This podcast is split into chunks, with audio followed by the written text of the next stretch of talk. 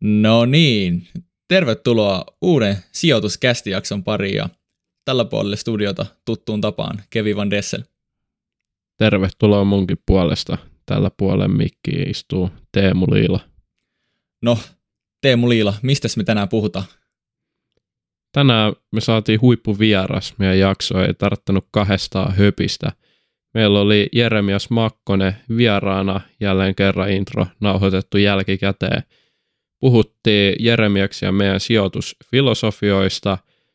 Vähän käytiin läpi kirjallisuutta, Jeremiaksen lempikirja top 3. Käytiin läpi, mitä on olla sisällön tuottaja Nordnetilla. Jeremias siis toimii tällä hetkellä äh, sisällöntuottajana Nordnetilla ja tekee itsekin sisältöä somea ja käytiin totta kai loppuun vielä hänen kommentit nykymarkkinasta, koska sehän kaikkia kiinnostaa.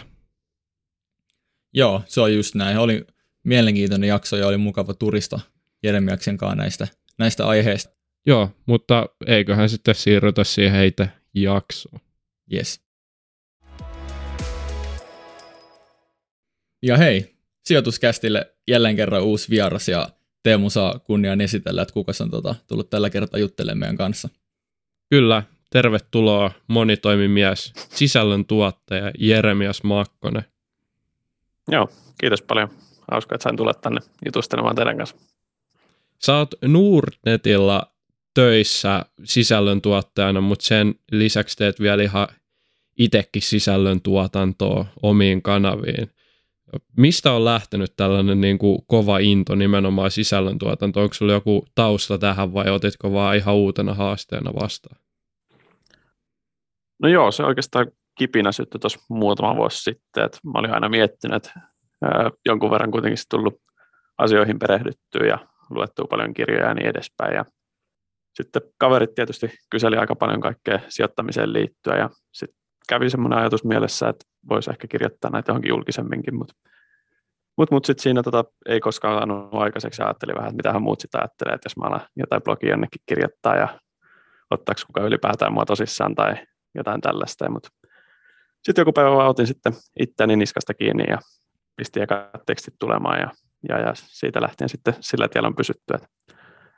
Ja omasta mielestä ainakin Kyllä. siinä mielessä kiva puuhaa, että saa vähän jäsennellä ajatuksia kirjalliseen muotoon ja, ja sitä kautta se oppii paljon asioita itsekin, mitä ei ole välttämättä tullut ajatelleeksi muuten. Niin Joo, on. kyllä, mm. kyllä. Joo, minkä tyyppistä tota, blogia sä kirjoitat? Onko sulla joku tietty aihe, aihealue, mikä sua niinku erityisen paljon kiinnostaa, tai miten sä oot käsitellyt, vai onko se enemmän vaan semmoista niinku kaikkea sijoittamiseen liittyvää?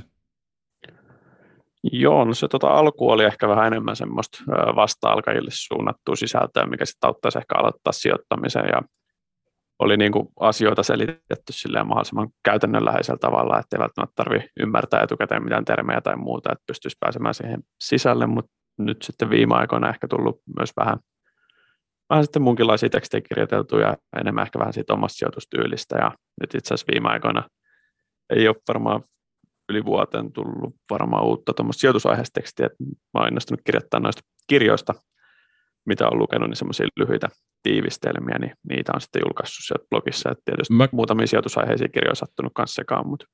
Joo, mä katoin, mä katoin just eilen törmäsin tähän sun uh, just tuohon kirja-arvostelutiliin, oli mielenkiintoinen. Pitää jossain vaiheessa mennä kanssa noihin sijoituskirjoihin, mitä me ollaan luettu niin vielä tämän jakson aikana. Mutta me, meitäkin Kevinin kanssa jännitti siis silloin ihan niin kuin hirveästi alettiin, julkaistiin eka jakso tätä podia nuorena, kun lähtee varsinkin tähän liikenteeseen, niin kaikkihan on silleen, että no mitäs kouluja nämä heput on käynyt ja ei nämä voi, nämä voi osata mitään. Vähän niin kuin Inderesikin kertoi, että leimattiin juniorianalyytikoiksi ja muuta, niin säkin oot nuorena kaverina lähtenyt liikkeelle, niin ko- kohtasit sä mitään tällaista niin kuin juttu, että kuka sä oikein oot, että tiedät sä yhtään mitä, oot sä käynyt mitään kouluja, tuliko tällaisia kommentteja? No varmasti jotkut on ajatellut niin, mutta ei ole julkisesti kukaan vielä tullut sanomaan, että ei ole omiin korviin kantautunut tämmöisiä, mutta, mutta, mutta varmasti monella on käynyt se mielessä, että tietysti ymmärtäähän sen, että, että silloinkin kun mä aloitin tuota blogia kirjoittamaan, niin hetkone, onko me nyt 22-23-vuotias ollut, niin eihän silloin tietenkään niin kuin ihan kauhean kattavaa kokemusta vielä sijoittamisesta on varsinaisesti ollut, Joo. ollut mutta pääosin tosiaan palaute on ollut tosi hyvää ja saanut myös paljon semmoista palautetta, että ihmiset oikeasti on innostunut aloittaa sen sijoittamisen esimerkiksi sen mun blogin avulla, niin se on ollut tosi kiva ja positiivinen yllätys, yllätys ainakin itselle. Joo, musta tuntuu, että niinku sijoituspiireissä porkat on aika kan, kannustavia, että tai se on ehkä vähän semmoinen niinku kaksijakautunut, että halutaan niinku tukea just nuoria, ja, jotka vie tämmöistä sanomaa eteenpäin, mutta sitten moni voi varmaan just miettiä, että mitä nämä jätkät oikein osaa. Ei meillekään varmaan kukaan ihan suoraan tullut sanomaan, että niinku, te olette liian nuoria tämmöiseen, mutta mä muistan ainakin, mä kerroin jollekin frendeille, että me ollaan aloitettu tämmöinen, ja ne oli silleen, että en mä edes tiennyt, että sä niinku ymmärrät mitään sijoittamisesta, ja vähän niin kuin haasta silleen, että ymmärrä, ymmärrätkö mitään sijoittamisesta.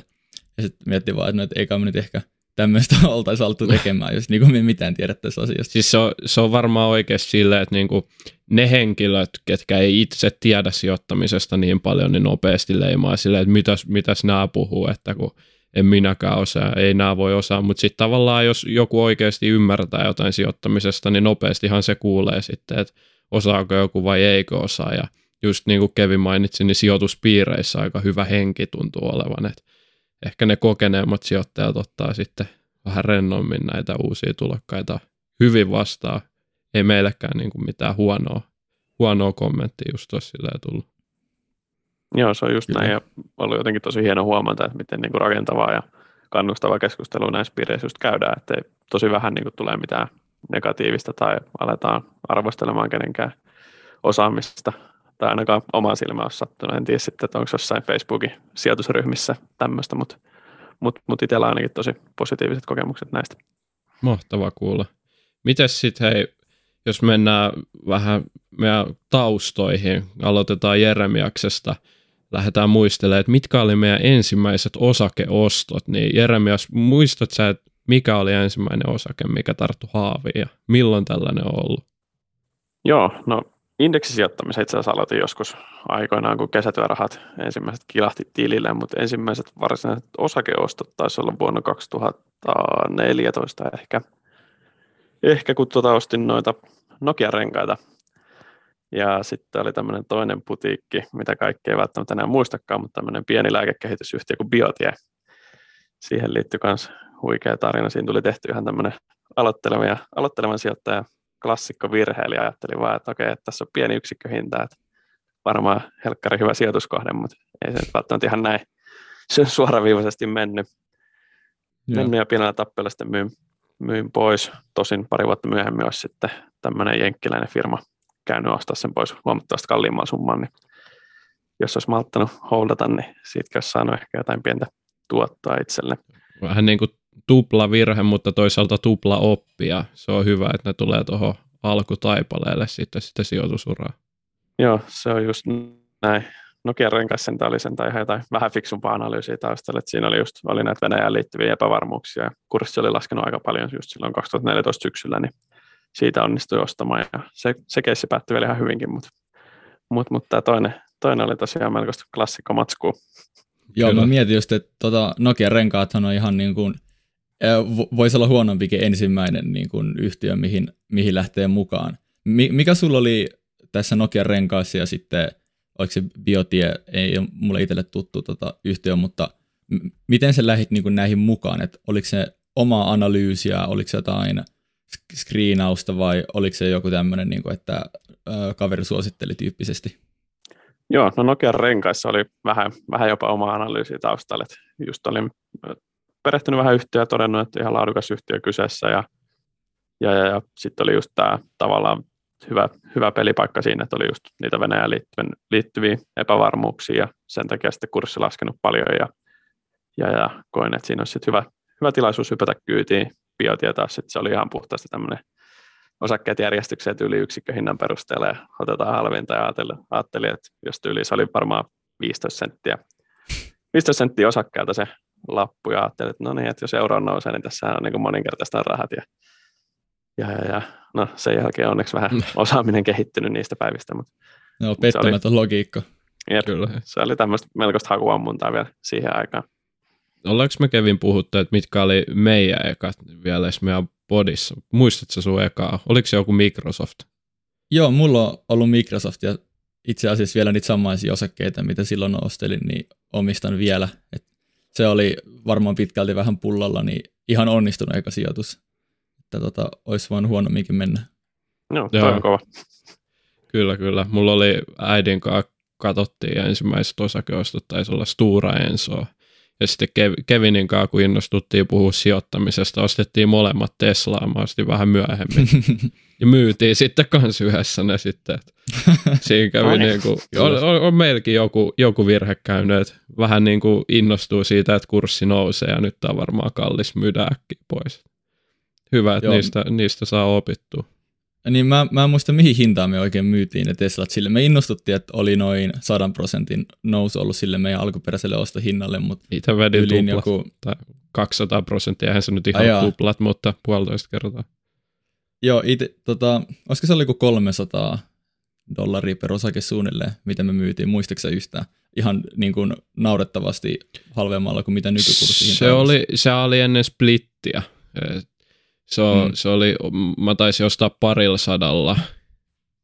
Ei kun 400 oli, olisiko ollut yksikköhinta, en muista, se tuplaantui. Ei kun 200 oli yksikköhinta, varmaan Joo. tuplaantui johonkin neljää ja puoleen sataa ja sitten sen jälkeen tuli splitti, eli ny- nykyhintahan se olisi joku varmaan 5000 per osake, että olisi se ollut ihan maistuva, mutta ei voi mitään, tällaista on. Niin näistä Jep. oppii. Ei kannata jälkikäteen jossitella, että se on tehty, mikä on tehty. Ja... Niin, se on just näin. Tota, näistä ekoista osakesijoituksista, niin jos mennään sijoitusfilosofiaan, on varmaan ekasta ostoksesta vähän kehittynyt eteenpäin, niin ö, osaako jotenkin kuvailla tai lokeroida Jeremiä sun sijo, sijo, ö, sijoitusfilosofia? No joo, niin kuin sanoin, niin on tosiaan vähän elänyt ja kehittynyt tässä vuosien mittaan ja silloin tosiaan aloitin aikoinaan indeksisijoittajana, sitten tuli tämmöinen hakuammuntavaihe ehkä, missä ei ollut tosiaan minkäännäköistä logiikkaa välttämättä taustalla. Mutta sitten tota, palasin vähän niin kuin sinne indeksisijoittajan polulle ja siitä sitten taas jossain kohtaa tuntui vähän siltä, että ei niin kuin enää ole tarpeeksi virikkeet tuossa, sijoitat vain indeksiin ja, ja, ja mitään muuta ei oikeastaan tapahdu. tapahdu ja sitten siinä hurahduin vähän laatusijoittamiseen välillä, aloin poimia sitten vähän semmoisia laadukkaampia ja vahvoja kilpailuetuja omaavia yhtiöitä. Siellä oli Sampo ja Konetta ja Apple ja mitäs muuta, olisiko Orionikin ollut jossain kohtaa ja tämmöisiä yhtiöitä, isoja ja laadukkaita firmoja. Ja... Mutta mut, sitten jossain kohtaa tuli vähän semmoinen fiilis, että okei, että nämä kaikki yhtiöt, mitä mulla on salkus, niin alkaa olla niin kuin tosi semmoisessa kypsässä vaiheessa ja ei välttämättä ole enää niin kuin semmoista mitään valtavaa kasvunäkymää, kasvunäkymää siellä taustalla. Että ehkä vähän niin kuin tylsiä niin sanottuja pappalappuja salkku täynnä, että jotain jännitystä ehkä tänne vähän täytyisi saada, niin se on nyt pikkuhiljaa hioutunut tämmöiseen kannattavaa kasvua kohtuuhintaa tyyppiseksi strategiaksi. Et, et, lähinnä se, että jonkunnäköistä kasvu, kasvupotentiaalia on olemassa, mutta että se kannattavuus on myös samalla hyvällä tasolla, eli se laadukkuus tulee sitä kautta ja sitten vielä mielellään, jos, no nämä on nykypäivänä aika harvas, mutta jos saa kohtuuhintaan, niin aina vaan parempi.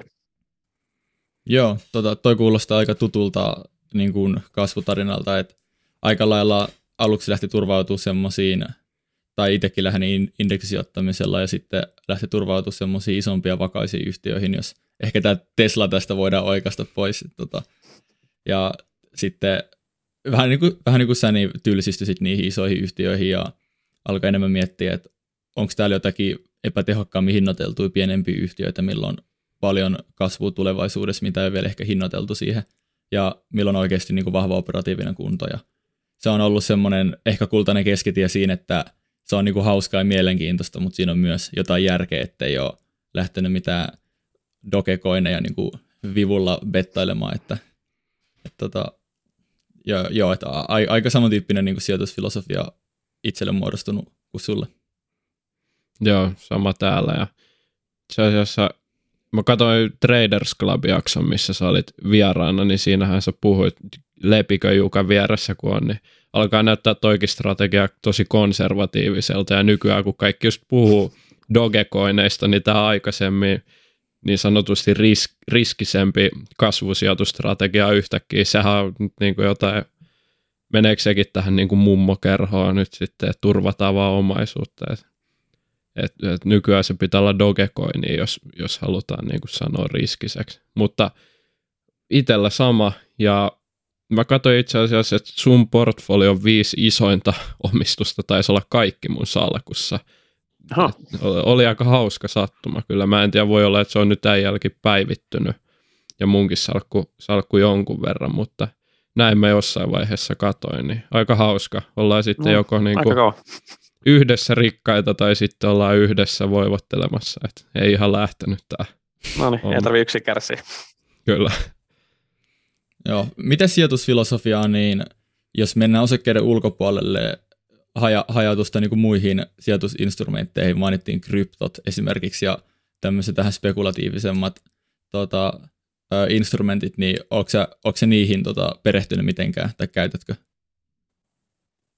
Aika vähän on perehtynyt. Öö, mulla semmoinen, en tosiaan ole mikään alan asiantuntija tai mua ei välttämättä näissä asioissa kannata kuunnella, mutta oma semmoinen fiilis, että esimerkiksi just kryptoissa, niin se lohkoketjuteknologia itsessään varmasti tulee olemaan jollain tapaa arvokas ja sitä pystytään varmaan hyödyntämään jossain sovelluksissa, missä se oikeasti sitten tuottaa paljon lisäarvoa, mutta sitten tässä mun usko siihen itse kryptovaluuttaan ei välttämättä ole ihan yhtä kova niin kuin valuuttana, Joo. mutta, mutta tosiaan en ole niin kuin kerännyt aiheeseen kauheasti perehtyä ja on päättänyt, että se ehkä on siinä mun osaamisalueen ytimessä, niin en ole sen takia lähtenyt, lähtenyt sinne sohlaamaan. Joku varmasti tietää tästä vähän enemmän kuin minä, niin niin, niin. Joo. Kyllä tota, siis kryptovaluutat on tosi mielenkiintoinen.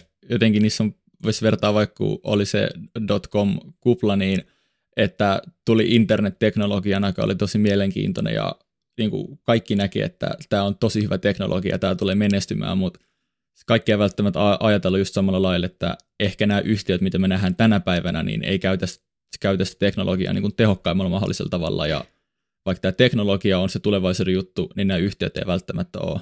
Ja just sama kryptovaluutoissa, niin, niin kuin samalla linjoilla sun kanssa, että välttämättä se kryptovaluutta ei ole se tehokkain tapa käyttää lohkoketjuteknologiaa. Tai jos se on hyvä tapa, niin välttämättä ne olemassa olevat kryptovaluutat ei ole niitä parhaimpia kryptovaluuttoja ja tulevaisuuden niin kuin ns. semmoisia oikeita tota, fiat-valuuttojen korvaajia.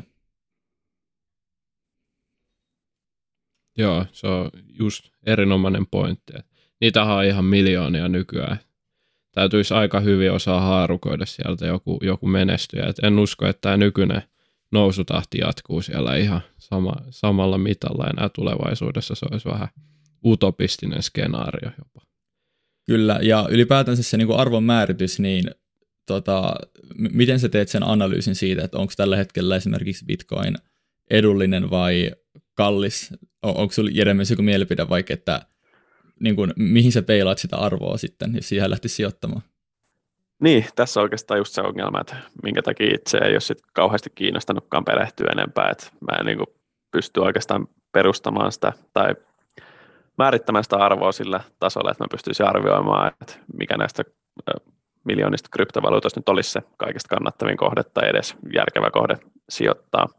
Niin, ja ainakaan oma osaaminen ei just riitä tähän, tähän ja sen takia sitten ne on oikeastaan jäänyt koko, koko oma haarukan ulkopuolelle, että ehkä jossain spekulatiivisessa mielessä voisi vois räiskiä menemään jonnekin kryptovaluuttoihin, mutta mut, mut toistaiseksi on ainakin pysynyt sitten niistä erossa. Joo.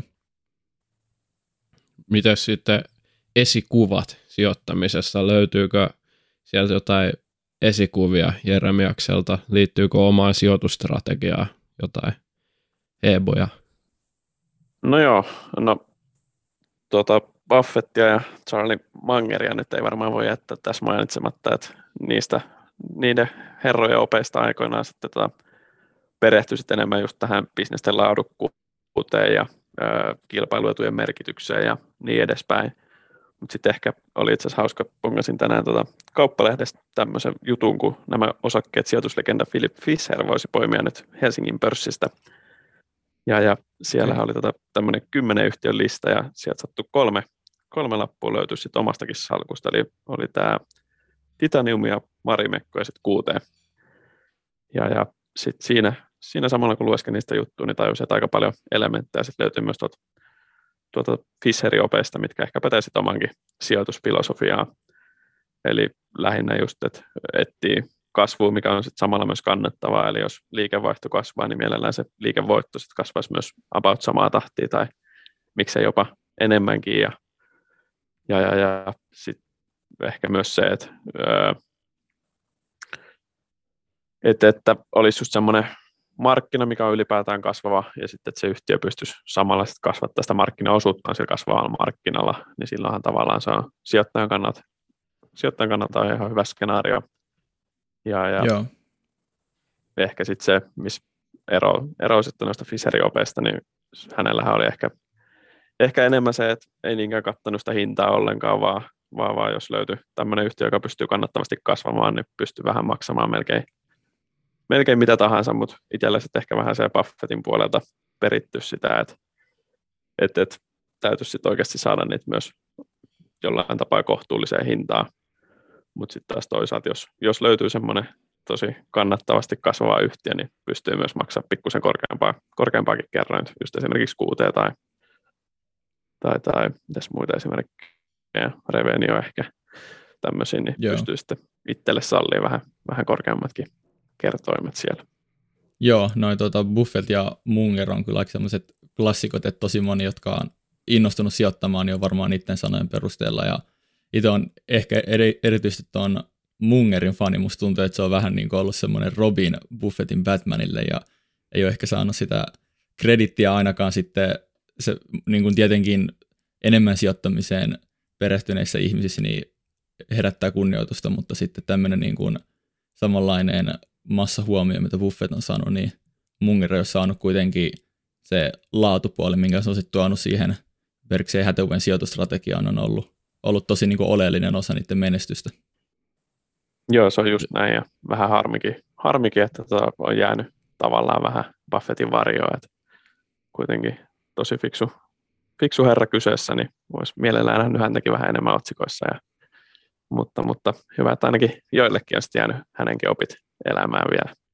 Kyllä, Joo. kuuntelijoille vielä sen verran, että sieltähän se kasvuelementti on tullut tähän Buffettin sijoittamiseen. Että Buffett oli alun perin siellä Grahamin opeissa, lähti ihan niin kuin kalastelemaan niitä alle niin kuin jonkun tasearvon olevia yhtiöitä ja vähän niin kuin roskalaarista haki oikeasti niin kuin jopa nykyisiin omistuksiin nähden aliarvostettuja yhtiöitä, niin sitten Mungeri ansiosta ö, lähti katsoa nimenomaan sitä kasvuaspektia myös. Ja mun mielestä myös niin no, oma strategia ja jopa ehkä mielenkiintoisin strategia, että saa vähän niin kuin ottaa sellaisia kovemmin kasvavia yhtiöitä välillä kyytiin, jos tekee mieli ja sitten kuitenkin pysyttelee sellaisissa järkevissä hinnoissa, että ei lähde ihan lapasesta. Joo.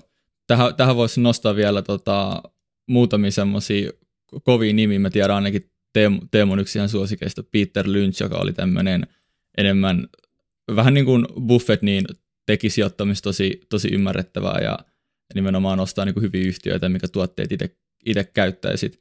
Ja mulla itselle vielä semmoinen, tätä en ole ennen kuullut itse asiassa vähän niin kuin yllätyksenikin niin sijoituspiireissä, koska ei ole suorastaan sijoittaja, mutta opiskeluiden aikana semmoinen kaveri kuin Michael Porter, joka on tota, en tiedä onko enää, mutta ainakin on ollut Harvardin yliopistossa niin kuin, ö, tuon taloustieteen professorina ja puhuu paljon niin kuin yritysstrategiasta. Ja mun mielestä tämmöiset osaajat, ketkä tuo sen puhtaan sijoittamisen ulkopuolista näkökulmaa siihen yrityksen sisäiseen toimintaan, niin kuin itse asiassa ollaisiko Teemun kanssa puhuttu jostain Porterin viidevoiman mallista ja miten miettii yrityksen strategiaa ja kilpailuetuja, niin tämmöiset kaverit vois mun mielestä tuoda tähän keskusteluun mukaan, koska kuitenkin monet pitkäaikaiset sijoittajat niin haluaa kohdella näitä sijoituksia, niin kuin, että omistaisi osan siitä yrityksestä, niin kuin se käytännössä onkin, ja saa rahat siltä yritykseltä, niin että ymmärtää tämmöisiä asioita, niin kuin kilpailuita ja strategia vielä syvällisemmin, niin on, ne on niin kuin hyviä taitoja. Joo, toi on tosi hyvä pointti, mitä nostit just esiin. Joo. Pitäisikö meidän hyvällä sillalla mennä nyt esikuvista vähän niihin kirjoihin, mitä tässä nyt moni on odottanut varmasti, kun mentiin möläyttää, että Jeremiaskin lukee paljon kirjoja, niin onko sulla nyt heittää meille joku top femma tai parhaat kirjat, niin kuin ehkä jollain tapa, tapaa, niin kuin mitkä osuu sitten tähän sijoittamisteemaan? Joo, no top kolme se saattaa ainakin. Yes. Se riittää ihan hyvin. ensimmäisenä tulee mieleen, tätä mä oon oikeastaan hehkuttanut melkein joka paikassa, mistä tämä on vaan kysytty, niin tämmöisen herran kuin Howard Marksin The Most Important Thing.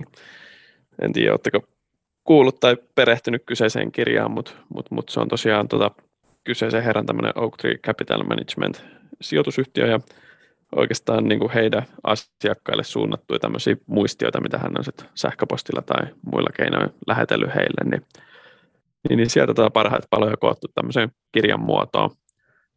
Ja, ja siellä just paljon mun mielestä sijoittamisessa olennaisia käsitteitä tai konsepteja, esimerkiksi ö, toisen asteen ajattelusta tai hinnan ja arvon välisestä suhteesta tai tai tämmöisiä seikkoja, mitä on niin käsitelty ehkä sitten semmoisesta näkökulmista, mitä jossain perinteisissä sijoittamisen perusteoksissa yleensä jää vähän vajaaksi, että niitä ei joko käsitellä ollenkaan tai käydään sitten ehkä vähän erilaisissa näkökulmissa läpi. Okei, okay, toi pitää laittaa kyllä korvan taakse. En ole itse ainakaan lukenut. Joo, mun mielestä tosi, tosi huikea kirja ja varsinkin niin kuin olisi hyvä niin kuin jokaisen aloittelevan sijoittajan lukea jossain kohtaa sijoitusuraansa ja itellä, itellä kävi onneksi tuuri, että satuin lukemaan tämän tyyliin ensimmäisten sijoituskirjojen joukossa, mitä, mitä, mitä sitten aikoinaan aloin lukemaan. Mutta mut, se on ehdottomasti yksi semmoinen, semmoinen, mitä voin lämpimästi suositella tutustumaan ja siinä mielessä tosi niin kuin helppo lukunen myös samalla ja ymmärrettävästi kirjoitettu, että vaikka aiheet voi välillä olla vähän monimutkaisiakin, mutta se kuitenkin onnistuu tiivistämään jotenkin semmoiseen muotoon, että se on tosi helppo ymmärtää, vaikka et välttämättä olisi vielä ihan kauhean syvä itse sijoittamisessa. Jep. Sitten ehkä, jos aloitteleva sijoittaja miettii taas, niin tämmöinen kirja kuin Heikki Keskivälin tähtäimessä osakkeet on mun mielestä ihan huikea niin aloitteleva sijoittajalle, varsinkin jos haluaa suomenkielistä kirjallisuutta lukea.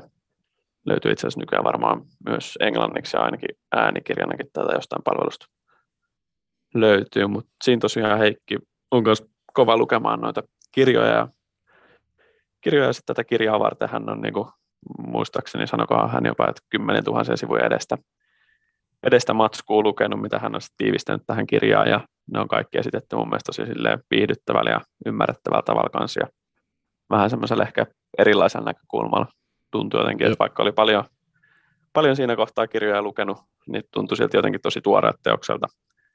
Ja Joo, sehän lähtee tä... tosi hauskasti, anteeksi, että keskeltä, hauskasti lähti liikkeelle se kirja oikeasti niin kuin, ei, ei tarvii olla just niin, niin tiukkapipoinen osakesijoittaja, että voi lähteä lukemaan sitä, että se on varmasti viihdyttävää sellaisillekin, ketkä on vähän niin kuin uusia tämän aiheen kanssa. Joo, just näin. Ja itsellä ainakin kävi monta kertaa siinä kirja-aikaan mielessä, että olisipa, olisipa toi kirja ollut olemassa silloin, kun itse aloitti sijoitusuraa, että olisi aika monta kirjaa voinut jättää lukematta, että olisi, jos olisi vain noin opit sit sisäistänyt siinä kohtaa. Mutta mut, jos ei itse asiassa kirjoja jaksa lukea, niin Heikillä on myös hyvä Twitter-tili, missä on paljon, paljon hyviä ketjuja sijoittamiseen liittyen, niin jos, jos pidemmät tekstit ei kiinnosta, niin kannattaa ehdottomasti ottaa se seurantaa ja käydä sieltä selailemassa juttuja, niin niistäkin oppii paljon. Joo.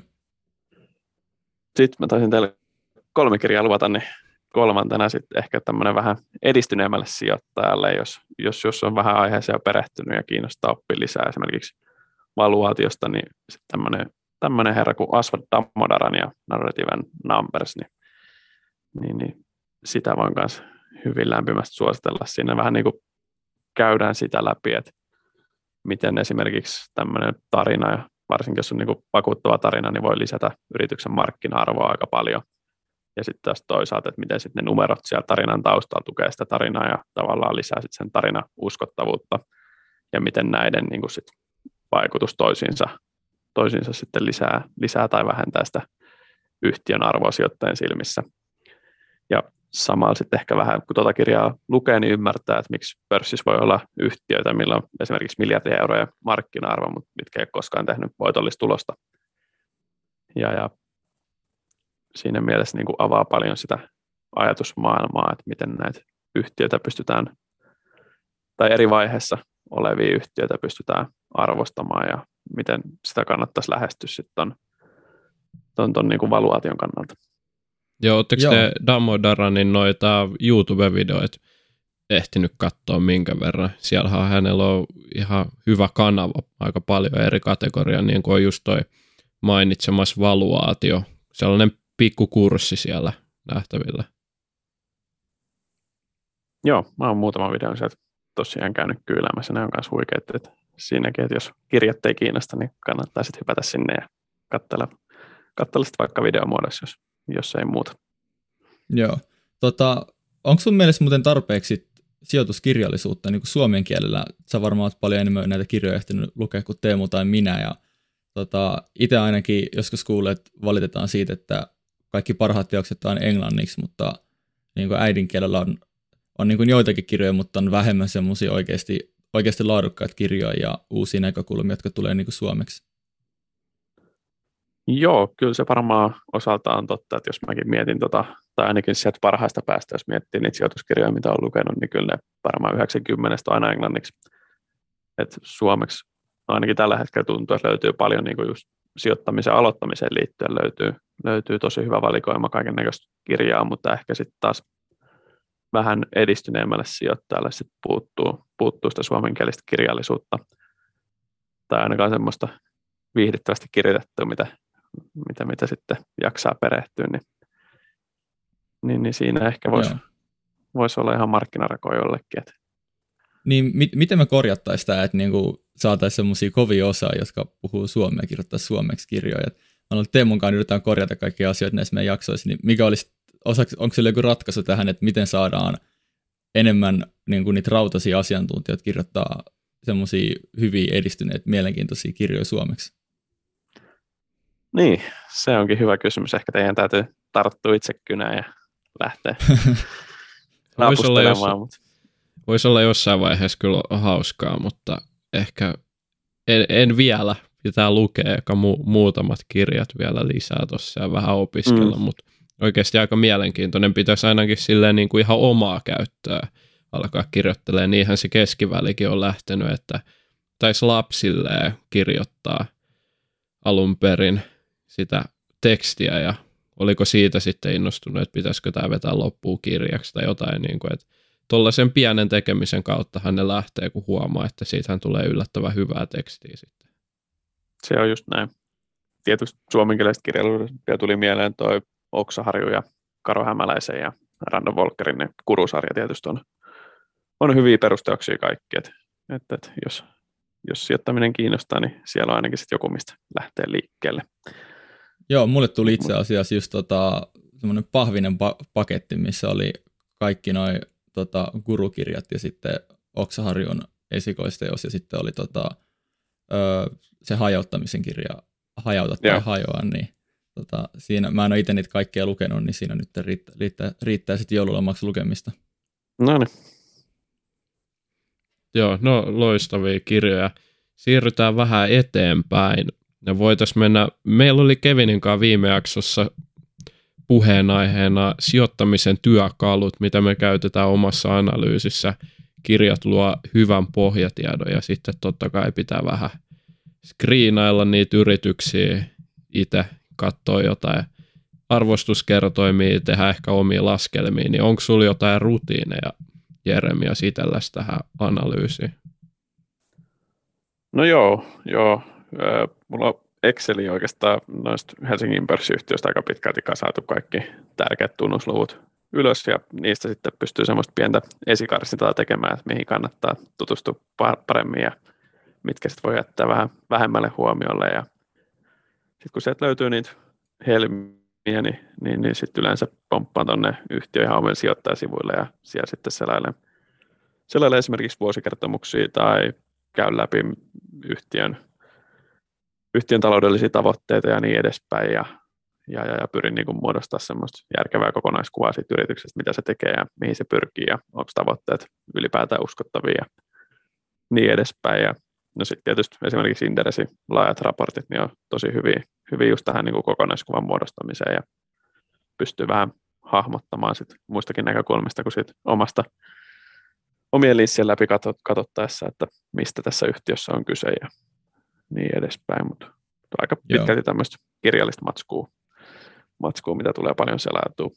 Mites kaikki, äh, sori jos mä keskeytän, mutta sä sanoit, että sulla on Excelissä tota Helsingin pörssiyhtiöt ja siellä tunnusluku ja sun mielestä tärkeät tunnuslukuja, niin mitä tunnuslukuja löytyy sieltä?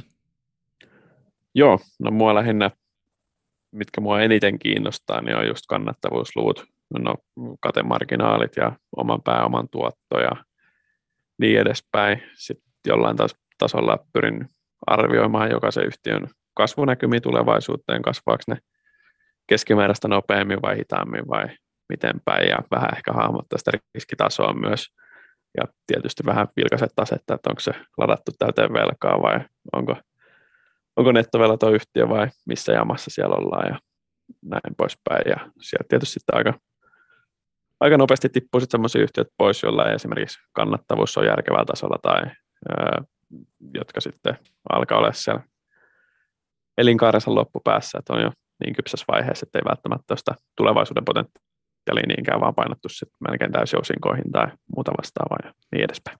Mistä sä keräät Joo. motivaation täyttää tätä Exceliä, niitä tietoja ja uudestaan sinne? mikä, onko sulla joku hyvä lähde tähän, että sä saat nopeasti tehtyä? Toikin vaatii jonkun verran työtä kuitenkin, kun tulee uusia tuloksia.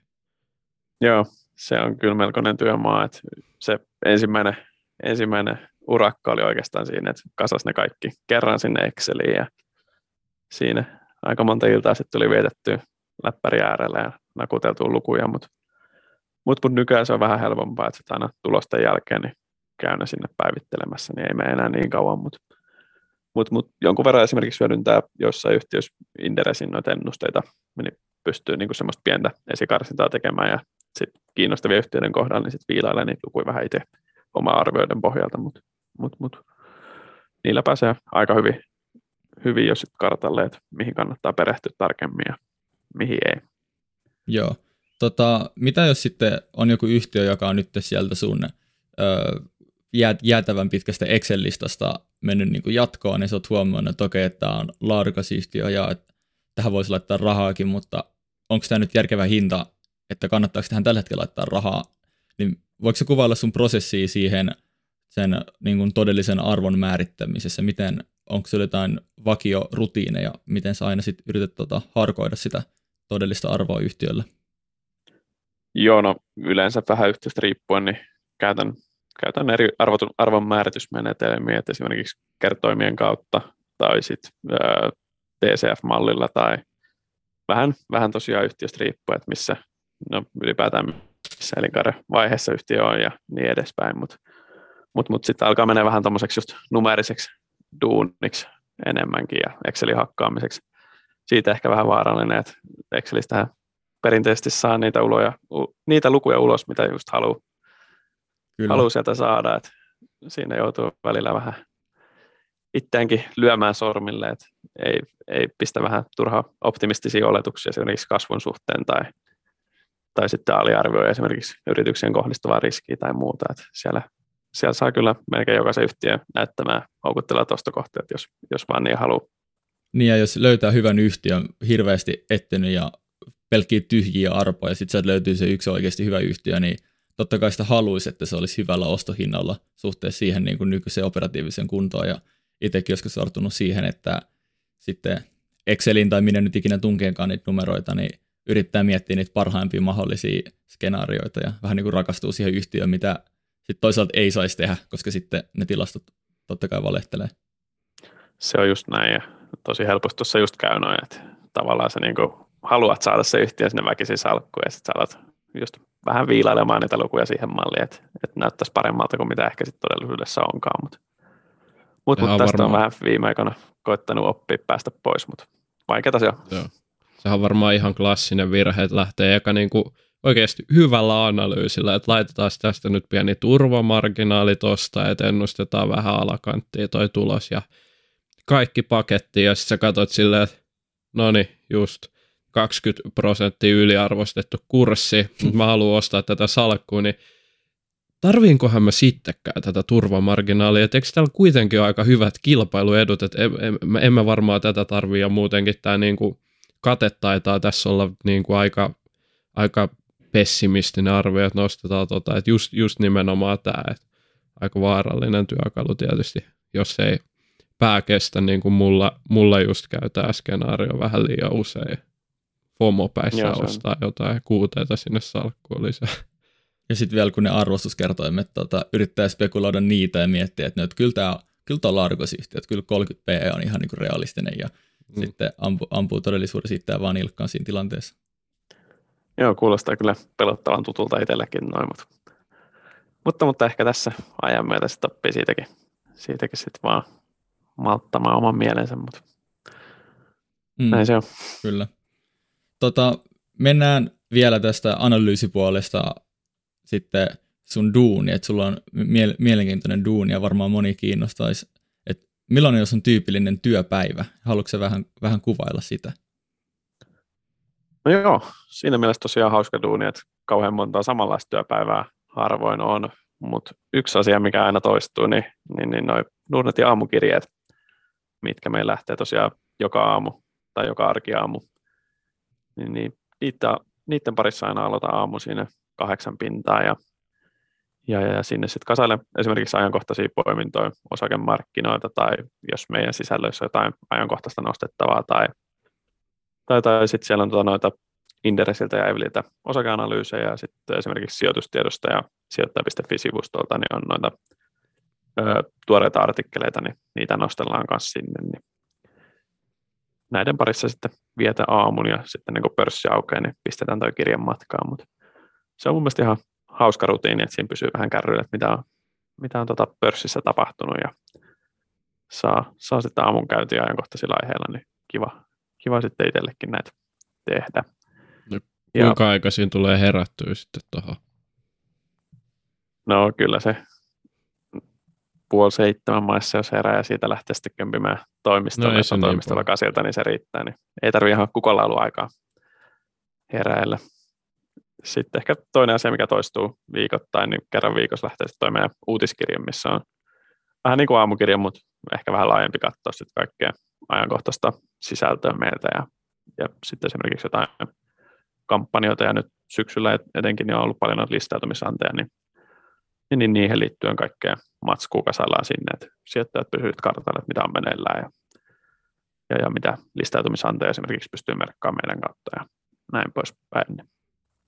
Ne on ne toistuvat elementit oikeastaan mun työpäivissä ja sitten on kaiken näköistä erilaista sisältöä, mitä tulee tuotettua esimerkiksi Nordnet blogiin ja sitten meillä on toi Nordnet koulu, missä voi opiskella sitten sijoittamisen perusteita, jos, jos, jos haluaa päästä ihan ihan niin kuin alusta alkaen sijoittamisen pari, että ei ole vielä aikaisemmin tuttu, niin kannattaa ehdottomasti sinne perehtyä. Ja sitten tietysti sosiaalisen median kaiken näköistä, kaiken näköistä mitä ikinä sisältöä tuleekaan, niin, niin, niin niitä sitten myös sinne. Ja sitten nykyään myös vastaan noista meidän tapahtumista, eli jos, jos toivottavasti tässä koronatilanne jossain kohtaa helpottaa, niin päästään niitäkin ehkä jossain vaiheessa järjestämään täydellä höyryllä. Niin, niin, Joo. Niin Siinä kyllä riittää tekemistä, on kaiken näköistä. On, onko joku noista niin kuin sun ehdoton ykkönen, että joku aamu, aamukirja tai viikkokirja, tai mikä on niin kuin kaikista kivoin asia, joko, joko, joko tämmöinen rutiini, tai sitten onko teillä ollut jotain tapahtumia, tai mikä on ollut niin kuin sit siistintä tässä hommassa?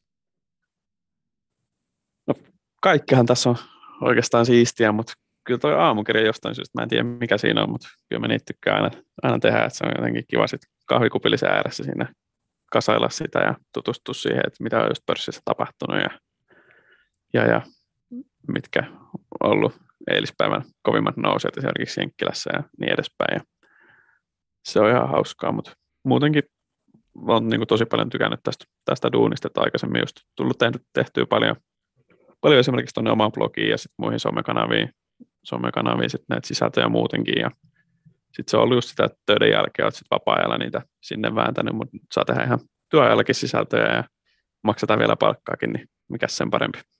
Kyllä. Ihan loistua. Joo, mulle ei tule itselle ollenkaan tota, jep, mulle ei tule itselle ollenkaan tota Nordnetin aamukirjettä ainakaan vielä, mutta pitäisi varmaan, varmaan tilata se.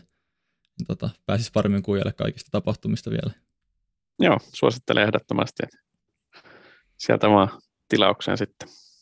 Joo. Sulla varmaan aika hyvä käsitys sitten, minkälainen tämä nykymarkkina on, jos sä kerran joka aamu tai joka arkiaamu pohdit vähän, että mitä kaikkea siellä tapahtuu ja viikoittaa vielä vähän laajemmin, niin mikä on sun mielipide tästä nykymarkkinatilanteesta? No tietenkin, jos esimerkiksi arvostustasoa katsotaan, niin koko markkinan näkökulmasta ollaan niin kuin hyvin korkealla tasoilla ja monella tapaa niin kuin ennätys, ennätyslukemissa. Sitten taas toisaalta, jos katsoo tälleen osakepoimijan linssin läpi, niin kyllä ainakin niin kuin oman silmään sieltä edelleen löytyy, löytyy ihan hyväkin nippu yksittäisiä semmoisia yhtiöitä, mitkä on ihan järkevästi vielä hinnoiteltu. Eli tavallaan niin kuin se oma pelikirja on vielä ihan tarpeeksi, tarpeeksi niin kuin vaihtoehtoja täynnä, mutta sitten taas paljon on niin kuin kaikkea mielenkiintoista, millä voi olla lyhyellä aikavälillä paljonkin vaikutus osakemarkkinaan on nämä korona, oliko se nyt omikron-muunnos, tämä tuore, Joo. ja sitten on inflaatiota ja muuta mielenkiintoista, mikä on sitten jännä nähdä, että mitä tässä tapahtuu lyhyemmällä aikavälillä, mutta, mutta näin niin pitkäjänteisen sijoittajan näkökulmasta en olisi kauhean huolissaan silti, silti ja luotan siihen, että pystyy näillä omilla, omilla valinnoilla tuottamaan sitä lisäarvoa sen verran, että, että, että päästä ihan hyvään lopputulokseen näistä vähän korkeimmista arvostuksista huolimatta. Kyllä, tosi paljon jakaantunut on nyt toi markkina mun mielestä, että niin kuin sanoit, löytyy ostettavaa niin kuin joltain sektorilta, mutta sitten toisaalta tuntuu, että ollaan niin kuin jossain ihan ultra niin kuin kovassa hypessä, ihan täydellisessä kuplassa, kun oppi kirjasta erilaiset niin kuin meemikoinit ja kyllä toi Rivianinkin kurssi vähän siltä vaikuttaa, että niin kuin, en ole ennen tollasta kyllä nähnyt, että monenneksi kohan isoin yritys, sekin on jopa koko maailmassa tällä hetkellä nolla liikevaihdolla. Ja et kyllä siellä niin kuin paikoittain on ihan älyttömiä kasvuodotuksia. Niin kuin uskallan sanoa, että 99 prosenttia näistä hypelapuista tulee sitten kuitenkin olemaan pettymyksiä. Joo, se on varmasti just näin. Ja mielenkiintoisia aikoja tosiaan, että viime vuonna tuli näihin aikoihin kirjoitettu semmoinen juttu tuonne blogiin kuin pörssivuosi 2020, ja mikähän se otsikko nyt sitten loppu olikaan, mutta kuitenkin tiivisti vähän niin kuin tapahtumia tästä vuoden 2020 tapahtumista pörssistä, ja siinä, siitä tuli jo ihan niin kuin semmoinen jäätävä setti, että mitä kaikkea oli vuoden aikana tapahtunut, ja vähän kummallisia keissejä ja just kaiken näköistä erikoista tapahtumaa, ja nyt sitten mietin, että jos tänä vuonna pitäisi kirjoittaa sama juttu, niin se olisi ehkä vielä, vielä pidempi lista kaiken näköistä, ja mitä en olisi välttämättä vielä vuosi sittenkään osannut odottaa, että mitä tänä vuonna tulee tapahtumaan. Että tosi paljon kaiken näköistä nähty, mutta maailma muuttuu. Joo, ei ole tylsää osakesijoittajalla. Ja se on mun mielestä jännä tällä hetkellä, kun tavallaan puhutaan aina siitä, että miten pitää oikein korostaa sitä, että miten osakemarkkinat on niin kuin heterogeeninen joukko ja sieltä se, että vaikka Rivian on tällä hetkellä kallis, niin ei tarkoita, että kaikki on välttämättä kalliita, mutta jos sitten toisaalta yleinen sentimentti on semmoinen tosi odottavainen ja vähän ylilataantunut, niin mä itse ainakin vähän niin kuin sitä stressaan, että vaikka löytää nyt yksittäisiä hyviä yhtiöitä, mitkä on jollakin tasolla aliarvostettu siihen nykyiseen kuntoon suhteutettuna, niin siltikin jos nähdään niin kuin suurempia korjausliikkeitä, niin että tavallaan ne kyllä tulee hittaamaan luonnollisesti myös näihin aliarvostettuihin ja sitten ne on tietenkin vielä enemmän aliarvostettuja, mutta kyllä se vaatii tietynlaista henkistä kanttia sitten, että miten suhtautuu siihen kovaan volatiliteetti- ja korjausliikkeisiin, vaikka kokee poimivansa jo niin kuin ennestään halpoja osakkeita ja sitten se näkee, että ne dippaa vielä syvemmälle, niin se on tavallaan ostopaikka, mutta se on niin kuin henkisesti voi olla aika vaikeaa. Joo, se on just näin ja tässä oikeastaan tiivistyy se, miten oikeastaan se erottaa se, tai miten niin kuin sit menestyvät ja vähän vähemmän menestyvät sijoittajat sitten oikeastaan eroaa, että just nämä kaikki psykologiset elementit, että vaikka tavallaan niin kuin se analyysi on kunnossa, mutta sitten kun se pörssi lähtee dippaamaan oikein urakalla, niin totta kai se sitten lähtee myös ne omat, omat laput mukana. mukana. Ei välttämättä ihan samassa mittakaavassa, mutta kuitenkin. Ja sitten tavallaan se, että miten sä siihen suhtaudut, niin on aika ratkaisussa osassa siinä, että mitä se sun sijoitusten tuotto sitten sillä pidemmällä aikavälillä tulee olemaan. Mutta mut, jännä tota, nähdä, mihin mennään ja miten sitten pää kestää. Kyllä. Tota, pidätkö sä itseäsi niin timantti kätenä? Miten sä yrität suhtautua tämmöisiin ilmiöihin, että just jos vaikka sä oot löytänyt sieltä sun Excelistä muutaman aliarvostetun hedelmän ja sitten ne kuitenkin dippaa vielä enemmän, niin miten sä yrität tavallaan kumota sen psykologisen puolen ja sen halun niin kuin esimerkiksi vaikka ajoittaa markkinaa vai pyritkö ajoittaa markkinaa sitten? No ehkä tähän on niin kuin ajan myötä just turtunut, että vaikka tuolla tapahtuisi mitä, niin ei sitten tavallaan ainakaan myyntipuolella kauheasti enää jaksa edes kiinnostaa. Sitten jos paljon pörssit laskee tuolla noin, niin ehkä tulee vähän vähemmän. No silti tulee joka ilta päivitetty ne sinne Exceliin, että miten, miten on tota, salkun sisältä päivittynyt, mutta mut, mut ehkä tulee vähän vähemmän niin mietittyä sitten edes asioita, että lähinnä just täyttää Excelit ja lyö koneen kiinni ja suuntaa sitten tekemään jotain muuta, muuta ettei sitten tarvitse koko, koko päivää ajatella niitä asioita. Ja itsekin aika paljon tullut perehdyttyä just ää, kirjallisuuteen tuot psykologia-alalta ja esimerkiksi toi Daniel Kahneman, niin, niin, niin hänen juttuja paljon lueskeluja, ehkä yksi, yksi omista idoleista kyseinen herra. Ja sitä kautta sitten tavallaan niin saanut paljon, paljon sitten myös niin kuin sijoittamiseen liittyen kaikkea, kaikkea oppia, mitä on voinut hyödyntää. Mutta, mutta silti vaikka se, mitä lukisit sieltä kirjasta, niin sit kun se tilanne on, on siinä päällä, niin on se aika vaikeaa, vaikeaa sitten koittaa pitää ne hermot kurissa, mutta mut, Joo, mut, kyllä. tässä kokemuksen karttuessa niin on ehkä tullut vähän helpommaksi. Kyllä. Aletaanko me olla pikkuhiljaa saamassa jaksoa pakettiin? Löytyykö Kevinilta tai Jeremiakselta heittää tähän vielä jotain ennen kuin aletaan laittaa pakettiin? Kyllä varmaan löytyisi juttelemisaihetta vaikka mitä, mutta ei mekään varmaan täällä ihan koko iltaa, iltaa voida olla.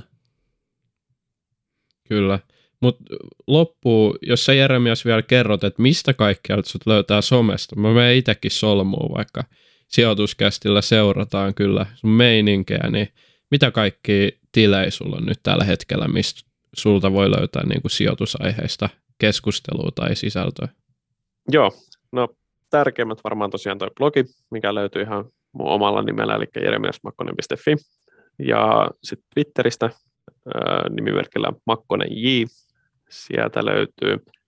Sitten tota Instagramissa itse asiassa useampikin tili on henkilökohtainen tili, tämmöinen Makkonen J, niin, niin ikään saa seurata sielläkin. Sitten on taas enemmän sijoituspainotteinen tämmöinen IM Investing. Ja sitten vielä näihin kirjoihin liittyen, mihin pyrin niin kuin tiivistämään noista, noista lukemista kirjoista mahdollisimman lyhyen muotoon. Mitä mielenkiintoisia ajatuksia nyt on itselle niistä herännyt, niin tämmöinen kuin kirja minuutissa, niin sieltä sitten löytyy kans. Siinä varmaan tärkeimmät saa muuallakin seurata, löytyy nimellä oikeastaan melkein jokaisesta somepalvelusta. Joo, no laitetaan Joo. vielä kuvaukseen Jeremiaksen linkit, niin pääsette kuuntelijat sitten sieltä helpommin, jos unohtuu. Mutta Joo, kyllä. Kiitos ihan älyttömästi Jeremias, että sä tulit höpiseen meidän kanssa. Oli tosi kiva tutustua ja hyviä mietteitä. Mekin opittiin taas jotain uutta, niin kiitos paljon. Ja... Joo, kiitokset. Oli tota, mie- mielenkiintoista päästä vähän pikkaa sun ajatuksia näistä aiheista. No niin, loistavaa. Kiitos teille. Oli tosi mukava käydä jutustelemassa teidän kanssa. Joo, ja kaikille kuuntelijoille niin kiitos kuuntelusta ja me nähdään ja kuullaan ensi kerralla. Yes, se on. Kiitos ja morjens. Morjes. Moikka.